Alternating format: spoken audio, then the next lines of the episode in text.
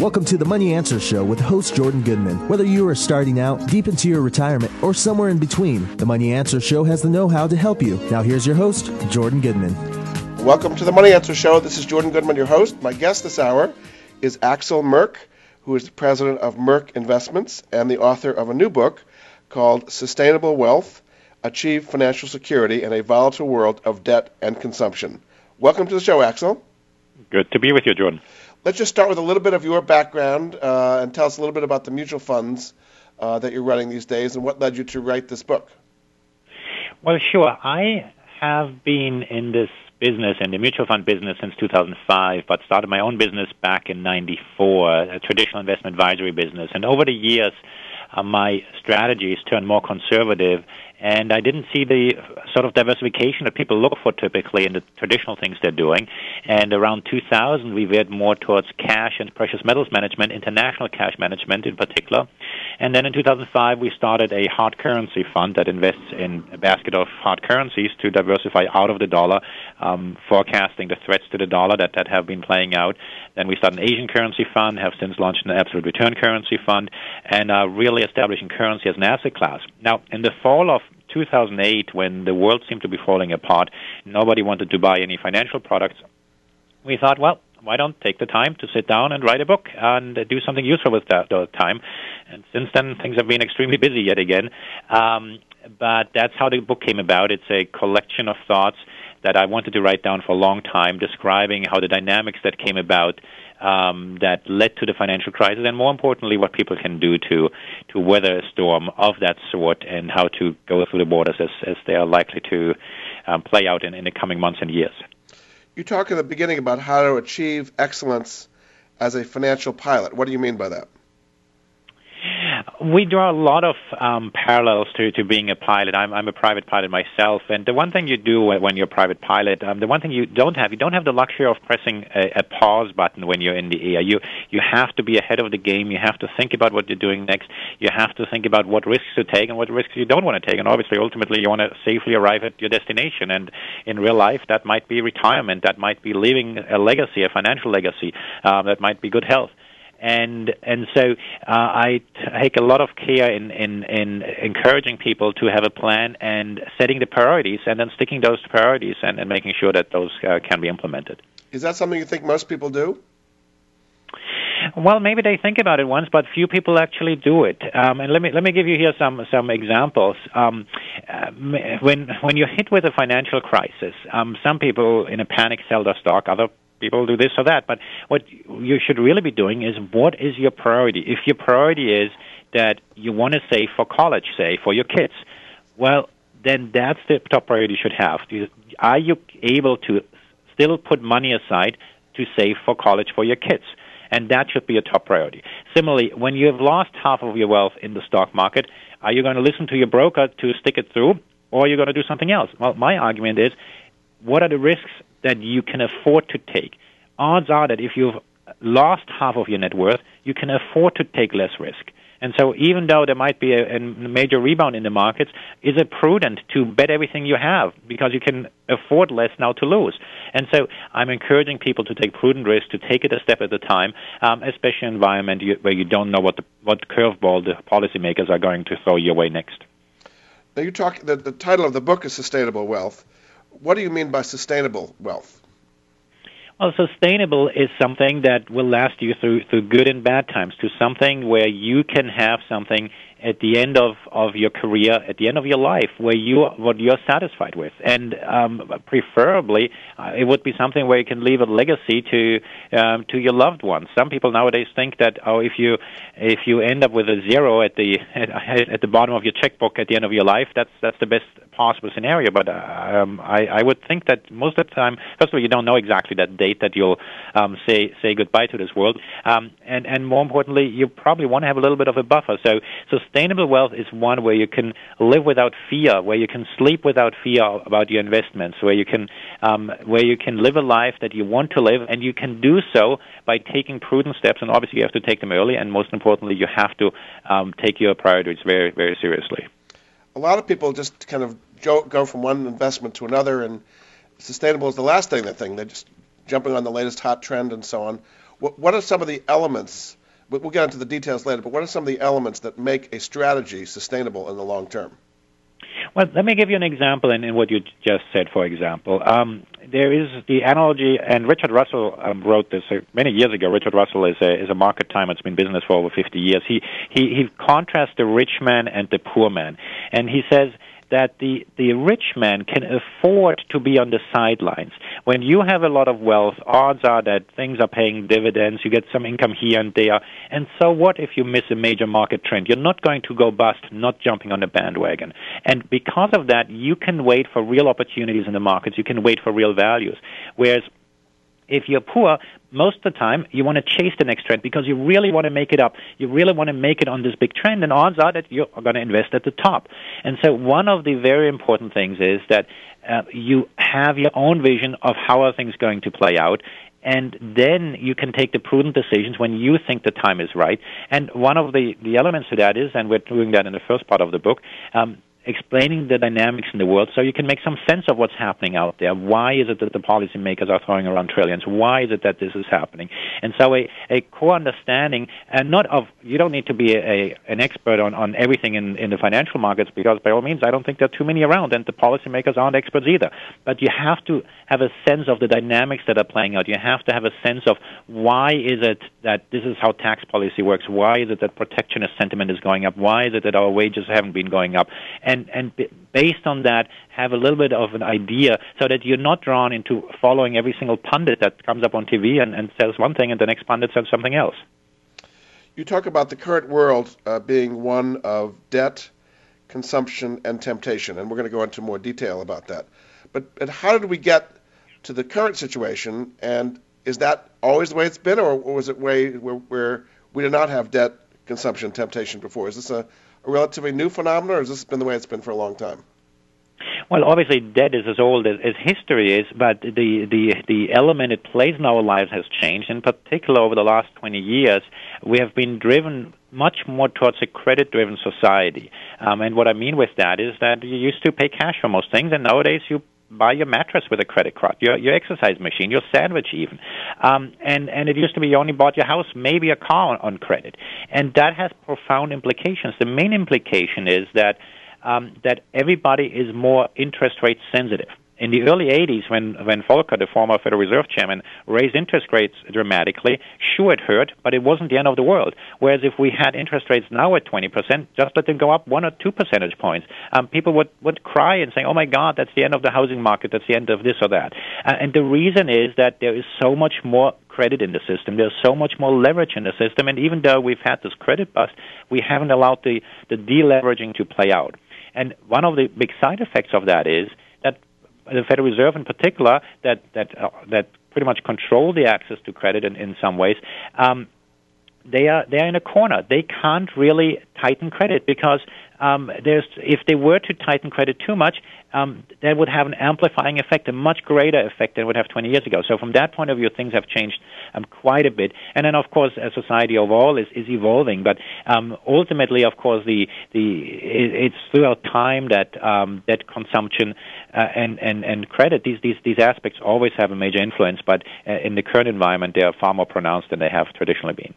Are there similar times in history? I mean, going all the way back, the Roman Empire, other times when we've had similar cycles of debt and consumption, and what happened uh, when those cycles played out? Well, sure, you can draw some parallels. The one parallel, maybe that's um, that's the easiest one to draw, is to that of the Roman Empire, um, where over time um, running the government just got much more expensive. When you have your military everywhere in the world, you have to um, you have to try to support that military. You have to um, you have you are responsible for for global peace or the global dynamics as they play out. That's very expensive. At the same time, at home there is a higher standard of living. People have more demands. There's more money spent on welfare, um, and the way that governments throughout the world address these issues is usually by printing money. Um, the the gold coin, content in the coins was already introduced in those days. Nowadays, we are far more efficient. We have a printing press at the Federal Reserve. It's far easier to dilute the purchasing power of money. Um, but those are very similar dynamics that, that have happened out um, through history that as as society um, in any one country goes through certain stages, um, we we get to a stage where our lifestyle uh, becomes very expensive, and we are demanding many services from the government, and the government in turn is trying to provide those by inflating. Now, um, that's not necessarily the end of the world. The Roman Empire, after those those problems um, started out, continued for another 300 years, um, but at the same time. Um, one has to be aware of that if one wants to preserve one's own purchasing power and not be drawn in um, by by the news of the day. Is, do you think we're in a similar situation now to the, uh, the peak of the Roman Empire and declining, and uh, they went through a long deleveraging period? Is, is, is it, in fact, similar to that today? Well, what we have today, what is truly unique, is that um, the the leverage is, is in proportions we haven't seen before in many ways. And there, what I have explained in the book is that um, the the credit creation process moved from the government to the private sector.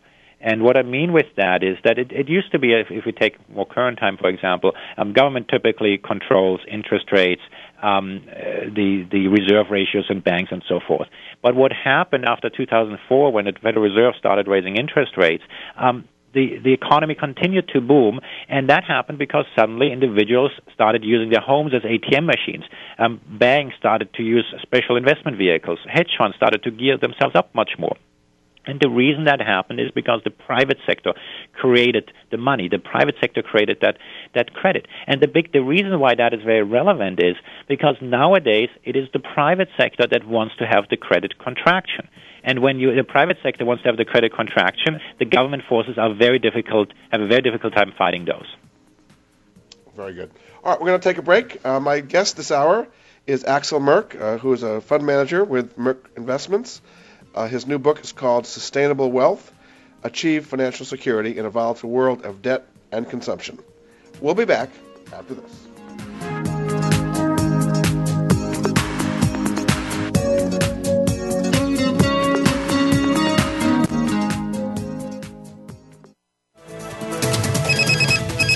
Up to date business and financial news. Call now and get the financial information you need. 866 472 5790. 866 472 5790. The experts are here. Voice America Business Network.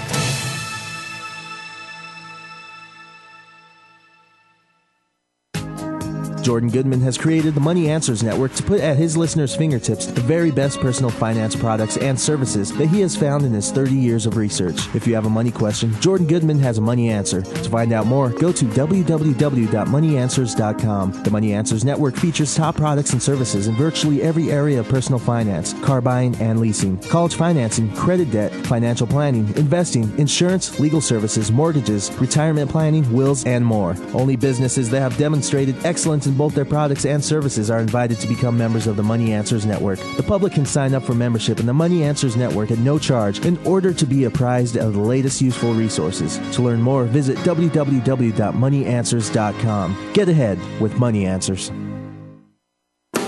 Are you ready to go green? You've asked, and we've heard you. Voice America presents the Green Talk Network. Environmental topics are at the forefront of our society, and the Green Talk Network is here to keep you up to date on the latest trends and new innovations for the eco conscious lifestyle. We'll help promote a variety of ideas on the environment, from global warming issues to how you can become more eco friendly in your daily activities. Be a part of the solution, not the problem. Visit the Green Talk Network page on voiceamerica.com and tune in to help spread the green. Hi, this is Dr. Vijaya Nair. Together with my dear friend Dr. Howard Piper, we are hosting our own show called Kiss Your Life Hello. We are two internationally recognized experts, researchers, authors, and health advocates in holistic medicine and counseling. We promise you a fantastic show with interesting guest experts to educate and entertain you with the latest information on mind, body, and spirit wellness. Join us on Wednesdays at 7 a.m. Pacific and 10 a.m. Eastern on Voice America Health and Wellness Channel. See you there. Income Property Investment Talk with Peter Mosca and Dean Isa provides homeowners and investors eager to invest well in real estate the knowledge, resources, and tools necessary to generate significant wealth. Our focus will be the paradigm. Live where you want. Invest where it makes the most sense. Listen live to the brightest minds in real estate investment every Wednesday morning at 8 a.m. Pacific on the Voice America Business Channel. That's Income Property Investment Talk with Peter Mosca and Dean Isa, where America learns to invest invest. From the boardroom to you, Voice America Business Network. You've been listening to the Money Answer Show with Jordan Goodman. If you have a question for Jordan or his guest, please call us now at 866 472 5790. That's 866 472 5790. Now back to Jordan. Welcome back to the Money Answer Show. This is Jordan Goodman, your host. My guest this hour is Axel Merk, who's the president of Merk Investments which is a, a mutual fund company offering uh, currency assets and hard asset kinds of funds. His new book is called Sustainable Wealth Achieve Financial Security in a Volatile World of Debt and Consumption. Welcome back to the show, Axel. Hi. In part one, you talk about the world of temptations. And let's briefly go through the different temptations and how people should be dealing with them today. The first one is the temptation of credit. So, talk about that a little bit. Well, sure. I mean, credit is something that has been with mankind for many, many uh, centuries, if not millennia. And, uh, and and credit is not always bad, but you have to be able to have it work in your favor. Um, when you use a lot of credit, your monthly paycheck takes you much further, but at the same time, you become what I call is less shock resistant. If you have a problem, well, you still have to pay your debt back. You still have to pay your credit card bills, and so you've got to be very careful and only use credit when you can afford to take the risk. And with anything, you have to look at the world um, as, as far as the risks that you can afford to take, and credit is one of those. Can you afford to take that credit rather than being drawn in temptation of just using it to, to enhance your short-term lifestyle? Well, on the governmental level now, we're taking on an enormous amount of debt, a trillion, trillion and a half dollars a year. Um, people say it's unsustainable. Yet, in fact, we've been sustaining it for a long time. What's to say we can't go to 15 trillion, 20 trillion. I mean, why, why will the game ever stop if people keep buying the treasury bonds? Yeah, you, you, you just mentioned what if if the people keep buying the treasury bonds? Um, in in recent years, um, foreigners, in particular the Chinese, have been one of the the great financiers of of our consumption. And basically, when when you sell the family silver, you you're selling claims on on on the U.S. Um, you can get going for a long time. Um, what I've been arguing is, especially within the time frame of most investors, which is um, a couple of years or so. Um, the total amount of debt for a country doesn't really affect asset prices all that much. It's mostly a question of the of the cash flow, of the of the dynamics of who is buying and selling it. Um, Japan has shown that they can have a great amount of debt, but it's not going to haunt the Japanese until they need to um, finance the debt from abroad. Now, because they traditionally do not have a current account deficit, they have been financing their debt domestically.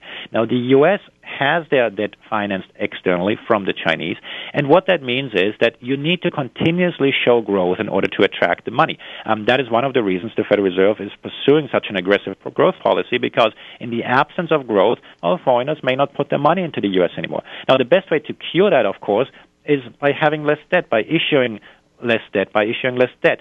Um, unfortunately, that is not the trend we're seeing, and so we're going to be in this cycle where we're trying to grow at an ever greater rate. Um, of course, it's not going to work in practice, um, but in the meantime, yes, foreigners continue to buy our debt because the U.S. is still a better place to um, to put your money than many other places. Unfortunately, though, prices are set at the margin, and if on the margin people are starting to question whether they should put their money in the U.S. or elsewhere, well, then on the margin the dollar may suffer in value as, as people diversify and put their money elsewhere. So does this create what I call crowding out, that the U.S. government will pay whatever price it takes to, to float its debt, whereas corporations and individuals cannot do that, and therefore they have to cut back on their consumption? Well, sure. I mean, there, there the crowding out aspect is, is indeed the one where the government has been substituting rather than encouraging private sector activity. And that appears on many, many levels. It happens when the Federal Reserve provides um, uh, credit to in, in commercial paper market General Electric. Sure, General Electric likes it, but no private party wants to participate. It happens when the Federal Reserve buys mortgage-backed securities. Everybody loves the low interest rates, but no private sector participant wants to wants to engage in that market. And more importantly, why would you want to buy securities that are intentionally overvalued? The, one of the big themes of 2010 is the access to credit and not just for corporations, but also for weaker governments. We see it with, with countries like uh, like Greece or Ireland, um, but we see it in the U.S. as well with the commercial paper market. If you do not have access to to the credit markets. If you do not have pristine credit, um, you have a big problem, and it's a direct result of the policies. You can print all the money you want, but unless you you cure some of the underlying ills, you, that that all that printed money will mostly make it to to areas where you have the most monetary sensitivity. That's precious metals or currencies outside of the dollar sphere, where the money is much stickier than in the U.S., where corporations just don't have access to that credit are, we've been talking for a while about the BRIC countries, uh, Brazil, Russia, India, and China, which are the fastest growing parts of the world economy. And now there's this new uh, word is the PIGS, which is uh, Portugal, Ireland, Greece, and Spain. Tell me the difference between the BRICS and the PIGS as far as uh, their use of debt and credit.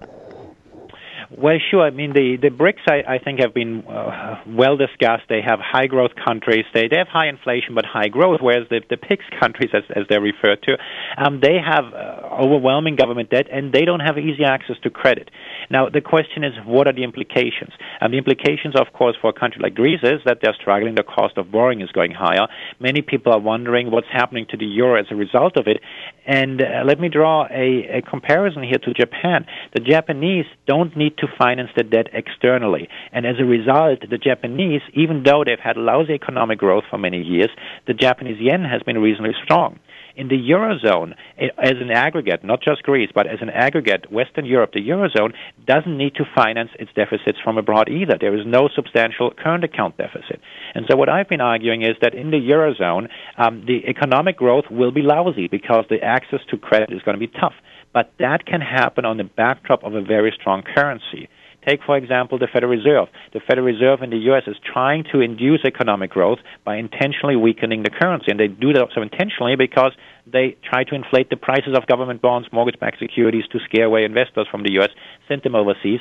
Well, they may go and buy uh, buy the euro um, because there you have more stability. You're going to get lousy economic growth on the backdrop of a strong currency. The in the Great Depression, the countries that went off the gold standard sooner recovered faster from the Great Depression. And so what you can have, you can have one of these PIG countries be stuck with a very strong currency and lousy economic growth. It's called a depression um, or stagflation if, if you get inflation through other factors. Um, it can be a very tough scenario, but you can have a very strong currency on the backdrop of these lousy currencies. So uh, these, these policies that, especially in the PIGS countries, um, are going to cause them a lot of problems in, in the months and years to come.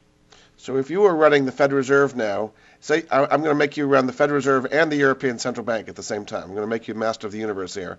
What, what would you do as a different policy uh, than what's happening today?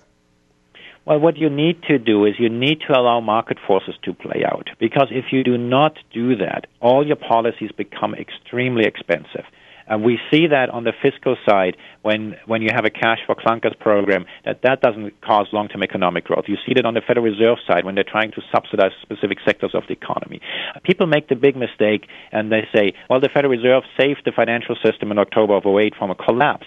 Well, maybe they did so, but then they had a choice do you facilitate an orderly winding down of the excesses you've had in the bubble, or you try to stem against the market forces?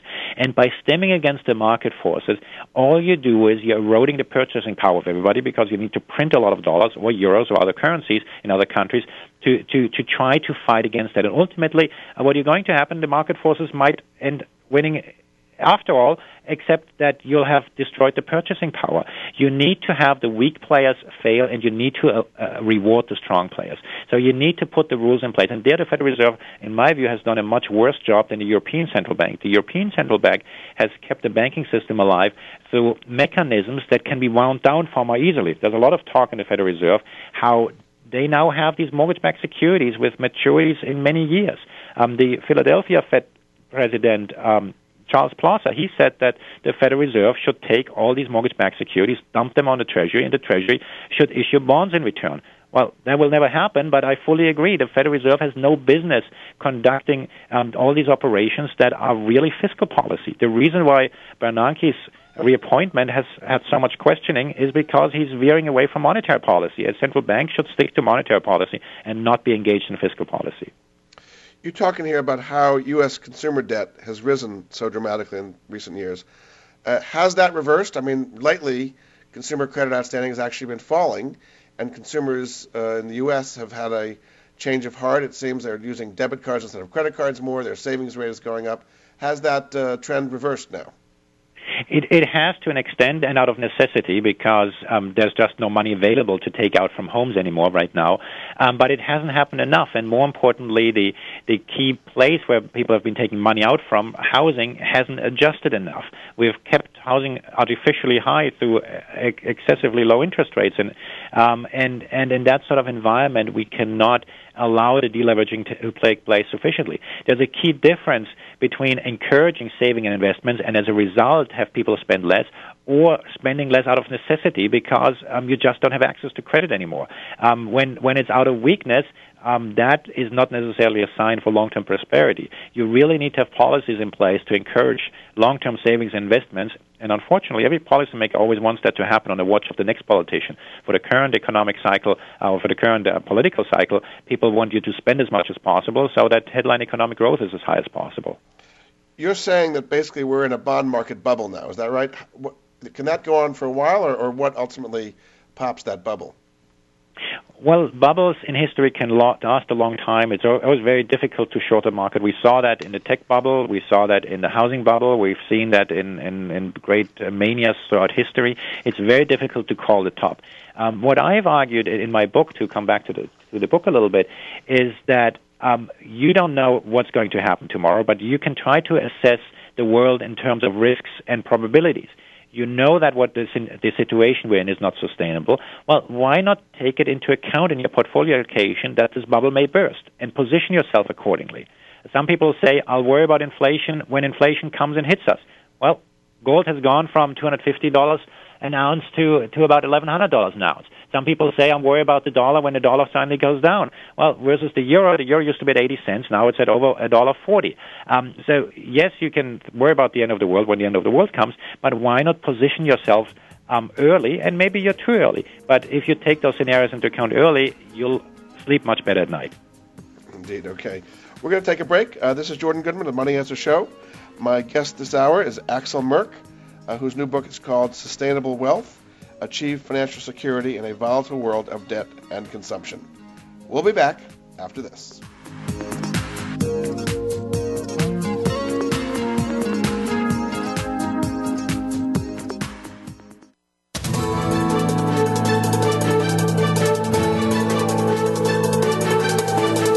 Market's up or down, or if you're looking to improve your portfolio, our experts are ready to talk to you. Call now, toll free, 866 472 5790. That's 866 472 5790. Voice America Business Network.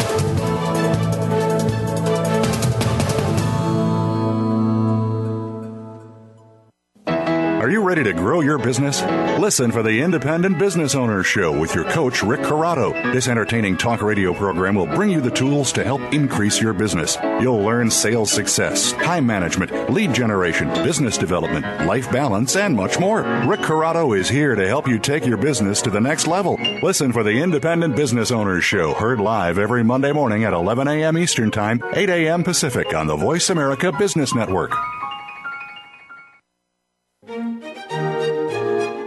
Join Patricia Raskin, the host of Positive Living on VoiceAmerica.com, Monday at 11 Pacific. This program brings you practical and inspiring principles for living a more authentic, engaging, and passionate life. Patricia's guests will give you a formula for connecting, giving, forgiving, and miraculous living. So tune in and call to Positive Living, Mondays at 11 Pacific Time, right here on VoiceAmerica.com.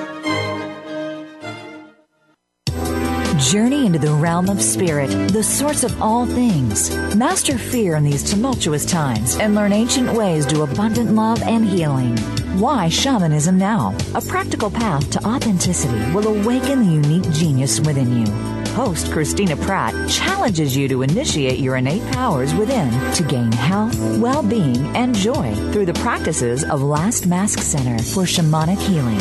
Tune in each week to Why Shamanism Now, Wednesdays at 2 p.m. Pacific, 5 p.m. Eastern on Seventh Wave Network. When it comes to business, you'll find the experts here. Voice America Business Network. You've been listening to the Money Answer Show with Jordan Goodman. If you have a question for Jordan or his guest, please call us now at 866 472 5790. That's 866 472 5790. Now back to Jordan. Welcome back to the Money Answer Show. This is Jordan Goodman, your host. My guest this hour is Axel Merk, who runs the Merk Investments uh, Mutual Funds. Uh, his new book is called Sustainable Wealth Achieve Financial Security in a Volatile World of Debt and Consumption. Welcome back to the show, Axel. Thanks. You have a whole section here on what you call crisis investing. Well, since we've just been through a financial crisis recently, what are some things that people can do to prepare uh, for the next crisis, and, and what do you think that next crisis may be? Sure. Well, the, the next crisis, of course, always difficult to predict, but one of the best um, bubble indicators, crisis indicators, is when asset prices move in tandem. Usually, what happens is that during during a boom time, uh, certain sectors of the economy will do well, but others may do poorly. But what you have in, in the tech bubble, and you had it now in the housing bubble, at some point, all asset prices are moving higher in tandem, and you had that in stocks and bonds, in real estate, in international stocks, everything. And that is a sign that you want to pare down your risk exposure because that means when things turn the other way, when the bubble unwinds, that there is no place to hide, and that's precisely what people saw in 2008. That there is there was no place to hide, and as a result, um, most people lost money, even though they thought they were diversified. Look at your stocks; if every all of them move up in tandem, you may feel great for the moment, but you might actually be be entering some some very dangerous territory. Now, specifically, when you do have a crisis, um, as I mentioned earlier on your program, um, you got to have your priorities straight.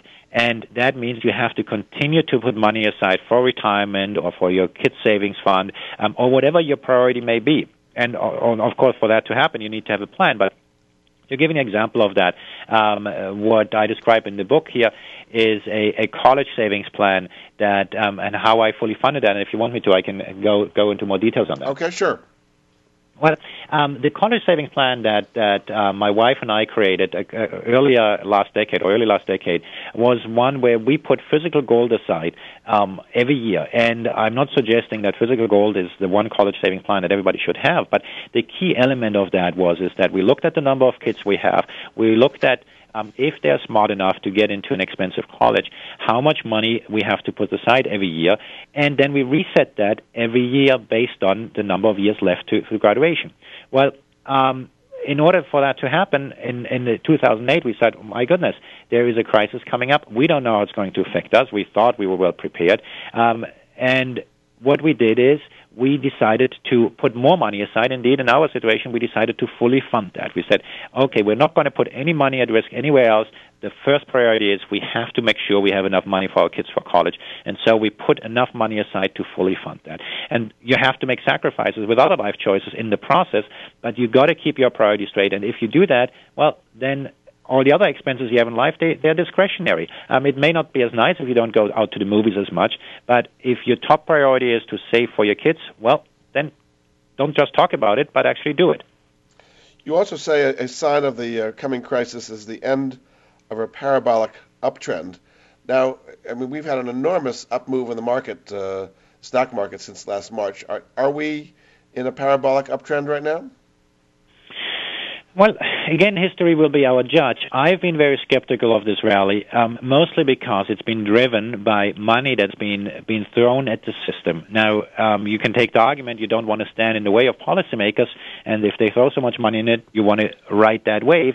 Um, and from that point of view, it really depends on what type of investor you are. I think you can make money in many, many ways in the market. You can do it the Warren Buffett way um, by always looking for value. You can make it as a trend follower, um, but you better understand your approach to the market and you stick to it and don't look for justifications to keep an investment if it doesn't stick to the sort of rules that you established for yourself when you first made those investments.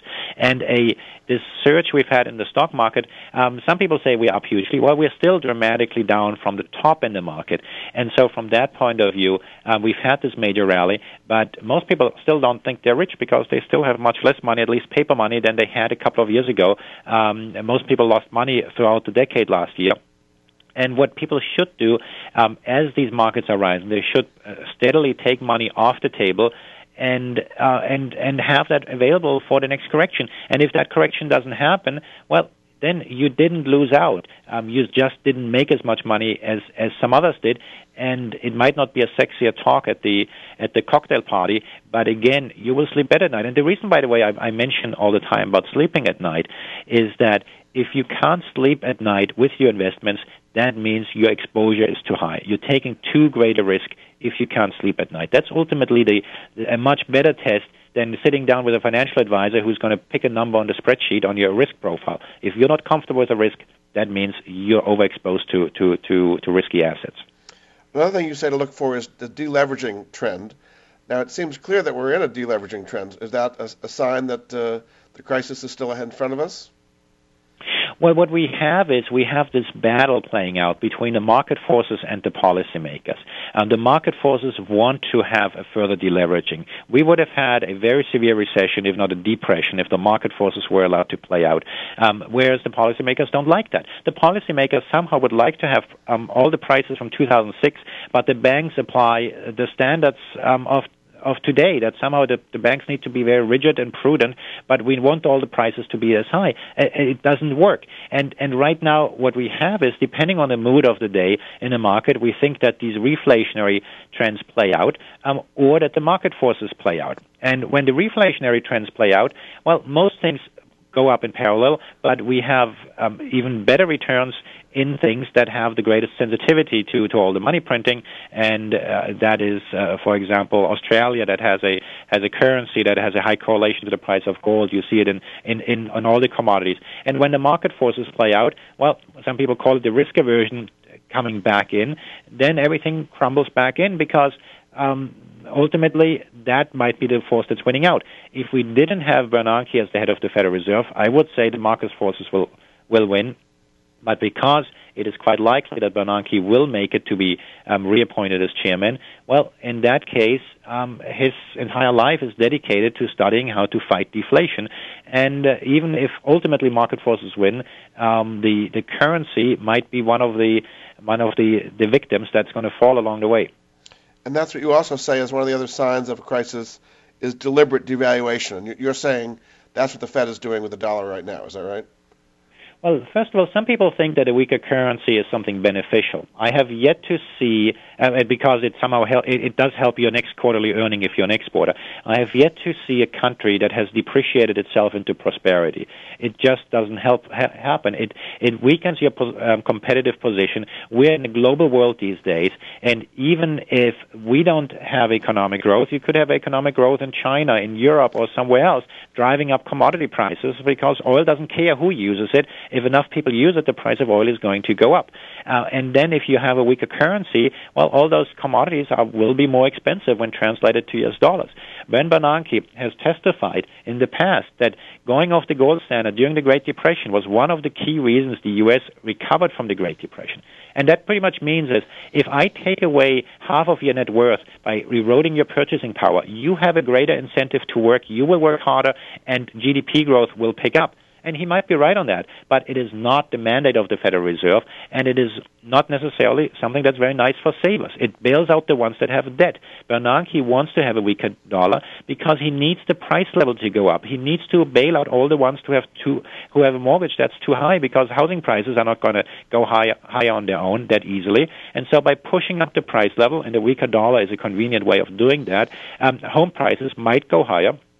And in that environment, um, in that environment, well, you can look at it and saying, all right, these are the dynamics, but then maybe I want to have my money and, and spread it out so that uh, one has a little bit of protection from this weaker dollar. So you're saying that in effect he's punishing savers by keeping interest rates very low, almost zero, and subsidizing borrowers who borrowed too much at the peak, and that's and it should actually be doing the opposite. Is that right?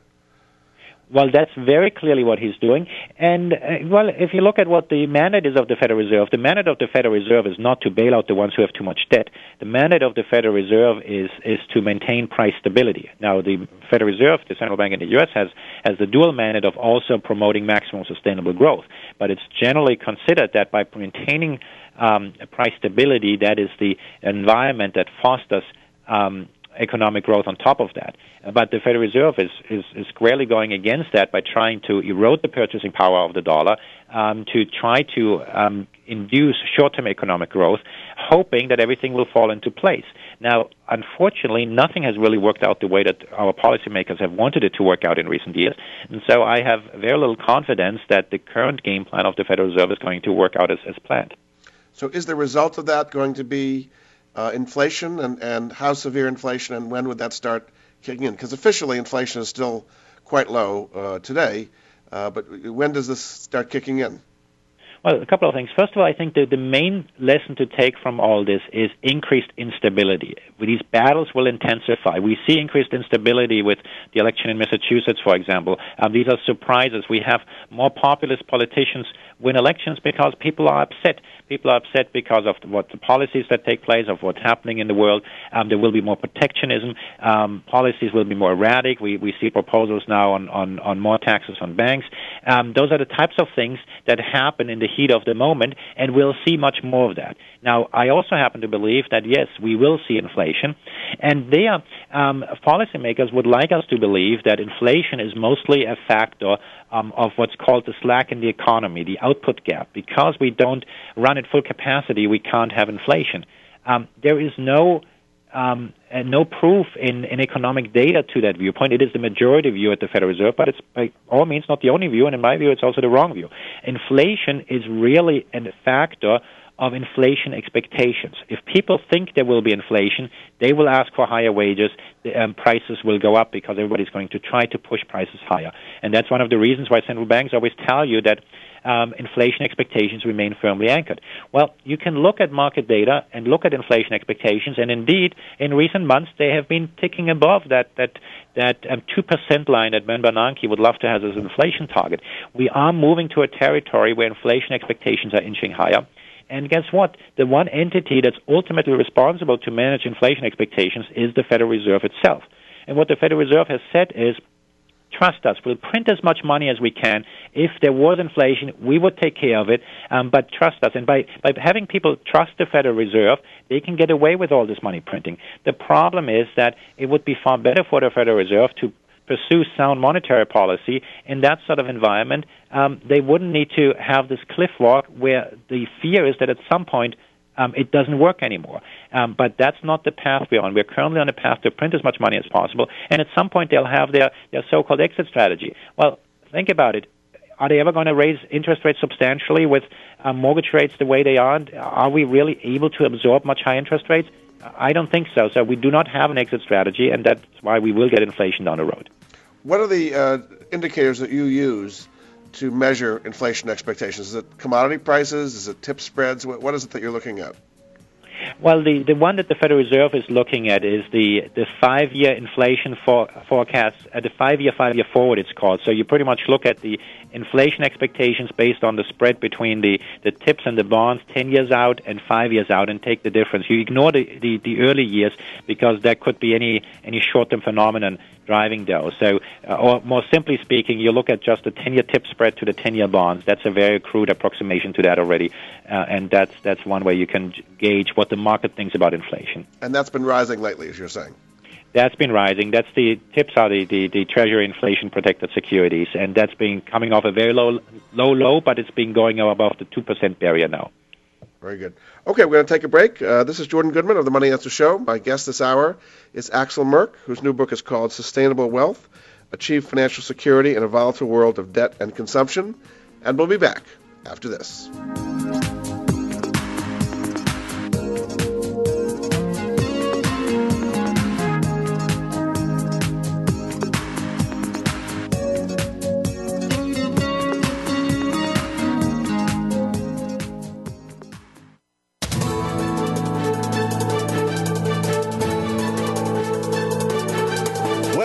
Market's up or down, or if you're looking to improve your portfolio, our experts are ready to talk to you.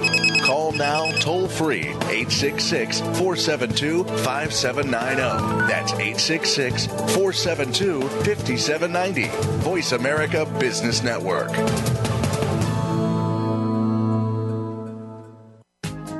Jordan Goodman has created the Money Answers Network to put at his listeners' fingertips the very best personal finance products and services that he has found in his 30 years of research. If you have a money question, Jordan Goodman has a money answer. To find out more, go to www.moneyanswers.com. The Money Answers Network features top products and services in virtually every area of personal finance, car buying and leasing, college financing, credit debt, financial planning, investing, insurance, legal services, mortgages, retirement planning, wills, and more. Only businesses that have demonstrated excellence in both their products and services are invited to become members of the Money Answers Network. The public can sign up for membership in the Money Answers Network at no charge in order to be apprised of the latest useful resources. To learn more, visit www.moneyanswers.com. Get ahead with Money Answers.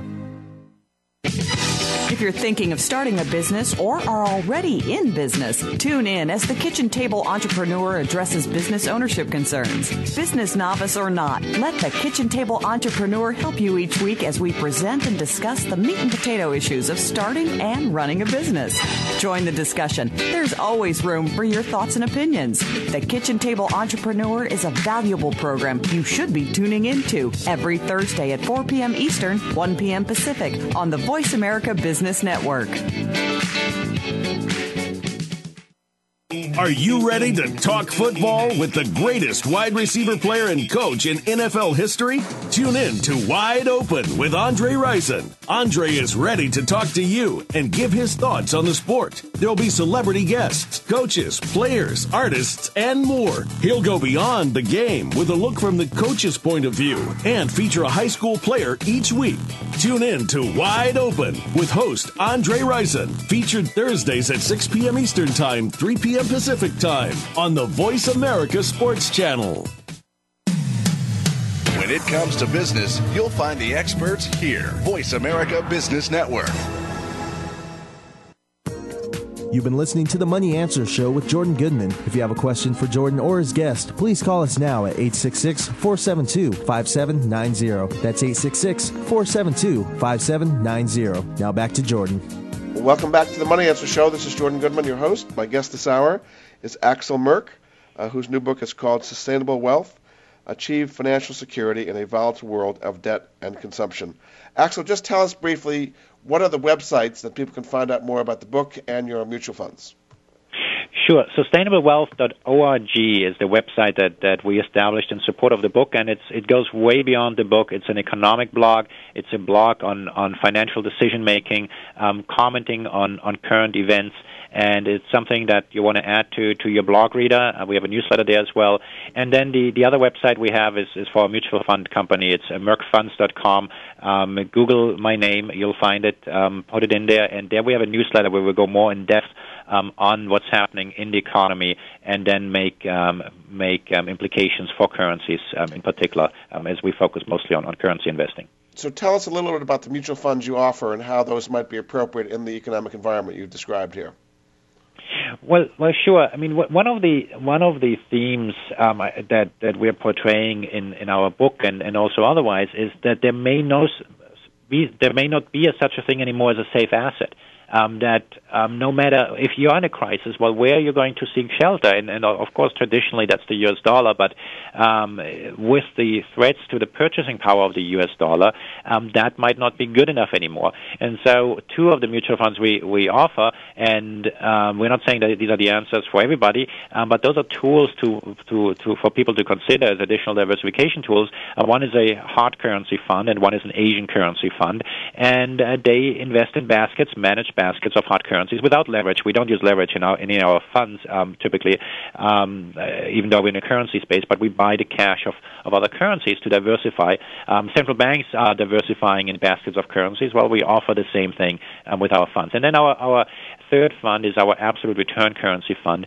And the idea here is that um, we go long or short different currencies. Um, in our hard Asian funds, if we don't like a currency, we simply don't buy it. In our absolute return currency fund, we can, without leverage, short a currency.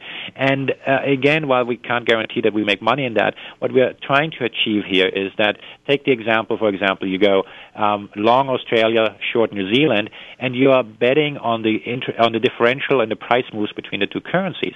Well, the one thing you can be reasonably sure of is that that return will have a very low correlation to anything else investors may be holding. And that's the design of that mutual fund, trying to add additional diversification in an environment where policymakers are throwing out trillions, moving all asset classes in tandem, and where there's very difficult, where it's very difficult to hide somewhere. And so, what have been the returns so far on, say, the absolute fund uh, and the uh, Asian currency fund and the hard asset fund? Which is what, how have they done since they've come out? Our hard currency fund has, has come out in 2005, and uh, we have fairly consistently outperformed the what's called the inverse of the dollar index. Uh, in 2008, um, we were the heroes by only quote unquote losing a little um, less than five percent. Um, and we've done reasonably well in, in, in, the other years as well. The Asian Currency Fund, um, we only launched in, in the spring of 08, um, has had a fairly boring uh, performance, mostly because a lot of the currencies we invest in um, have almost a peg to the US dollar. Asian countries don't like to have a free floating currency, um, and we have um, a, a, very high percentage to the Chinese yuan, for example, in the Asian Currency Fund. The Absolute Return Currency Fund was only launched a couple of months ago and has too short a track record for, for any, any performance discussion to be reasonable reasonable. Um, but um, they all fulfill their purpose, and uh, we generally try to not push the performance so much. It's really the the expectations of what investors think that these currency markets may do in the future, um, whether the diversification will aid, and the fact that we've had a, a an attractive performance, of course, helps. But um, people need to understand the, these types of products and and evaluate whether they're suitable for them. So you, you, these are currency funds. What role do precious metals, uh, and not only gold and silver, but platinum and palladium, play in uh, protecting you against all these trends you're talking about, inflation and uh, sure. devaluation our, of our hard, our hard currency fund traditionally has had a gold exposure around 10%, sometimes a little bit higher, a little bit lower. Um, the reason we like gold is because it's the simplest of all the metals. It has the least industrial use, and as a result, has the greatest, greatest monetary sensitivity. When you move over to silver, you do have the industrial use silver is far more volatile, and gold is uh, volatile enough. Um, if people, anybody who has looked at gold over a considerable period, knows that there can be uh, shockingly high volatility, and, and and you really need to be prepared for it. And the more you move to to other metals, the greater the vo- volatility can be. Um, oil, um, as as a as a different type of commodity, um, has very uh, high political dynamics to it, and so gold is just the simplest of them. Um, it's it's challenging enough to to try to understand the dynamics there, um, and and it, of course you can make money in any of them, but um, then you're moving beyond the, the diversification as a, as a, as money or currency um, beyond the dollar and, and are really betting on other things. And, and by all means, I'm not discouraging people um, from looking at that because in, in an environment where dollar weakens, those things might also be growing. But you have greater volatility, especially as these market forces battle out. Whenever you have the the recessionary forces, the contraction forces play out, um, uh, something like silver can move 10% in a day downward, not just upward, and that can be very, very painful when um, when uh, when you're not prepared for it. In the long run, uh, how much higher can you see gold going, say in the next decade or so? I'm not looking for a daily thing, but just I mean, what what kind of potential is there from gold at, at roughly well, 1100 now? You, you you asked me earlier about the parabolic rise. You haven't had that in gold. One of the key differences between differences between gold and other currencies is that um, the gold market is ex- far less liquid than other markets is. And so if and when you have a flight into gold, it moves far more. And we see that on days where, where gold sometimes moves up 2, 3, 4, even 5%. Um, but that is nothing compared to what can happen in, in a real panic. We haven't seen that. It's extremely difficult in a, in a bubble to put a price target on something, and we're not in a bubble yet. Um, I don't think that um, that we will end this before gold is in a bubble, and as a result, um, I that's one of the reasons why we put our college fund into into physical gold because we thought over the next 10, 20 years, um, gold is likely to at least perform as well as most other assets have, and indeed, when measured in gold, the price of college tuition has been going down every single year since we started the program um, early last decade. So you think when all these things that you talked about happening, as far as the devaluation of currency, that gold is going to be the last remaining valuable asset in a certain way? Well, you can look at it that way. At the same time, if you have a lot of your money in gold, um, it is very volatile, and so does it. Do you really can you bear that? Can you bear the risk of having all your money in gold?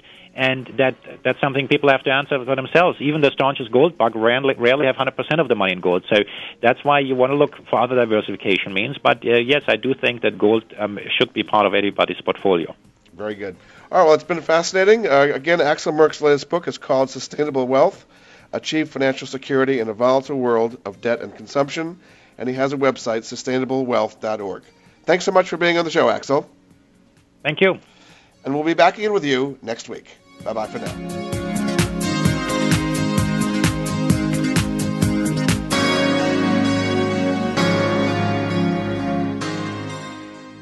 Thank you for joining Jordan Goodman and the Money Answer Show. If you have a question for Jordan, please visit his website at www.moneyanswers.com and be sure to tune in every Monday at 12 p.m. Pacific Standard Time right here on Voice America Business. See you next week.